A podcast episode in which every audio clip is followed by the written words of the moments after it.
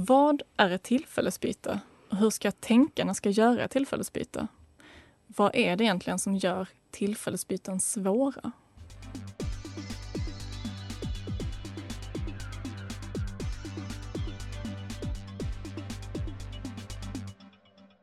Hej och välkommen till Ladok-podden. Podden för oss som jobbar i och med Ladok. Och vi som har den här podden heter Moa Eriksson och Klara Nordström. Och det här avsnittet kommer att handla om tillfällesbyten. Och det här hänger ihop lite grann med de två tidigare avsnitten som har handlat om eh, hjälp. Därför att en av de absolut vanligaste frågorna när vi frågar de lokala supporterna är just frågor om tillfällesbyten. Innan vi kickar igång det här Klara så tror jag vi måste gå igenom vad är ett tillfällesbyte? Det är väl det som man oftast i verksamheten kallar för eh, omregistrering. En student är helt enkelt registrerad på en kurs som går ett visst tillfälle och av sen någon anledning ska byta till ett annat. Så att en omregistrering. Men vad är det som gör det här svårt nu då Klara? Ja, men sen så kommer ju det svåra när studenten inte går en fristående kurs utan man faktiskt har kanske ett program eller ännu värre program med inriktning som man ska byta mellan. Så att här kommer vi att gräva oss ner idag. Vi ska försöka komma med lite tips om hur man ska tänka när man jobbar med framförallt programtillfällesbyten. Och idag har vi också med oss Maria som jobbar på Umeås Ladox Support. Ja, jag heter Maria Bäck och jag jobbar på LADOK-gruppen på Umeå universitet. På LADOK-gruppen, vi jobbar ju med flera olika system, bland annat LADOK då. Vi supportar ju användarna ute på institutionerna och jag jobbar även mycket med utbildning mot våra användare. I det här avsnittet som vi pratar idag så är ju temat tillfällesbyten. Och vi har förstått att ni får in supportärenden om det här.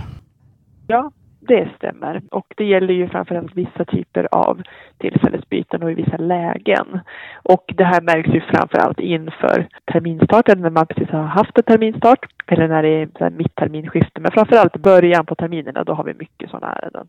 Är det mycket både om man tänker eh, omregistreringar för programstudenter där man måste byta programmets tillfälle också eller är det mer kursen man jobbar med? Ja, det hänger ihop. När vi får frågor så handlar det nästan alltid om en programkurs och att man samtidigt kanske försöker byta programtillfälle. Det är där det blir problem. Om du skulle beskriva vad det är som gör det här svårt. Vad är det som gör just tillfällesbyten komplicerat? Alla tillfällesbyten är inte komplicerade. Jag upplever att är det bara en kurs rakt upp och ner så ska man, om man ska byta ett tillfälle på den kursen, till exempel om det är en fristående kurs, då är inte det svårt och det, det, får vi nästan inga frågor om. Utan det som är svårt är att programtillfället och kurstillfället hänger ihop. Det är det som är grunden till att det blir lite svårt.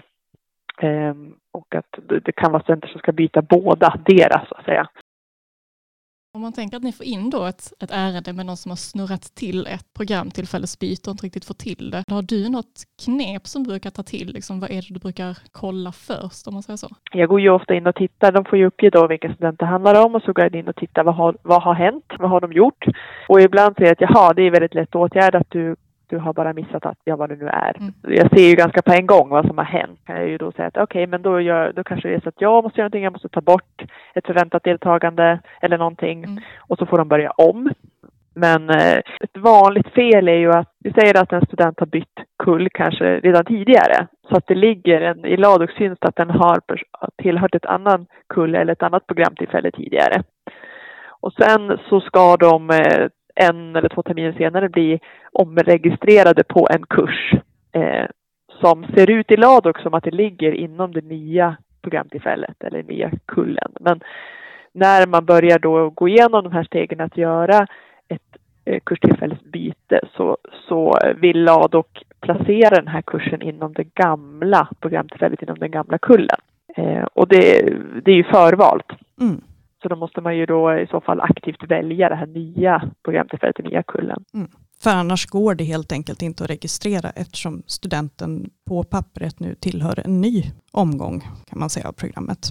Precis, och det är, väl det, det är ju det absolut vanligaste felet som vi får in. Mm. Men om du fick ge ett tips till någon som ska göra ett tillfällesbyte, vad, vad skulle du säga är rekommendationen? Hur ska man tänka när man gör det här? Jag tänker, tänk programmet och sen kursen, för att gör man så, då är ju Ladok ganska hjälpsamt. Eh, om man tar den här funktionen som heter fortsatta studier förbered tillfällesbyte, då får man ju en väldigt bra flöde i att ja, men det är steg, något steg där man kan välja att ja, men de här kurserna, ska de också bytas? Då kan man göra liksom, det i samma flöde. Då, då är det hjälpsamt. Men det blir problem om man först går på kurserna och börjar liksom byta tillfälle på dem och sen kommer på att ja, men just det, programtillfället också. Så man ska tänka utifrån och in och inte inifrån och ut? Ja, precis. Eller jag brukar säga uppifrån och ner. Men det är precis samma sak. Det gäller att ta saker i rätt ordning. Och har man fler nivåer än två, det vill säga har du både ett program och en inriktning och en kurs, då måste du se till att alla de tre leden uppifrån och ner är rätt för att du ska kunna gå vidare.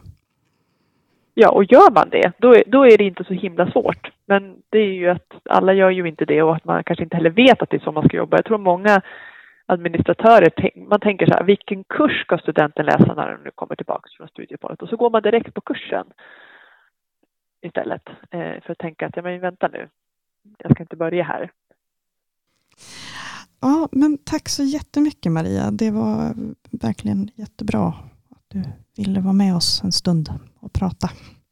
Ja, men det här är ju, när man är en Ladok-nördig så är det här väldigt roligt. Eh, mest tillfällesbyten och sånt. Så det var, det var roligt att få vara med. Okej, så om vi ska sammanfatta det här med tillfällesbyte. Det som gör det svårt är alltså när man har flera nivåer av tillfällen. Så att kom ihåg och tänk uppifrån och ner eller utifrån och in. Så börja inte med kurs om du har ett tillfällesbyte också ett kullbyte. Och det är också terminologin. Vi har lite knepiga begrepp här och det är lite svårt att tyda felmeddelanden som dyker upp. Men det här, nu har vi pratat eh, om en sak i LADOK som upplevs som komplicerat. Och vårt tips den här gången har ju med det att göra. Precis, då tänker vi att att eh, ni får jättegärna skicka in önskemål om ni har något annat sånt här tema eller svårt problem som ni vill att vi pratar om, gör lite intervjuer om och så vidare. Så då är det bara att skicka in det till utbildning så försöker vi göra ett avsnitt om det.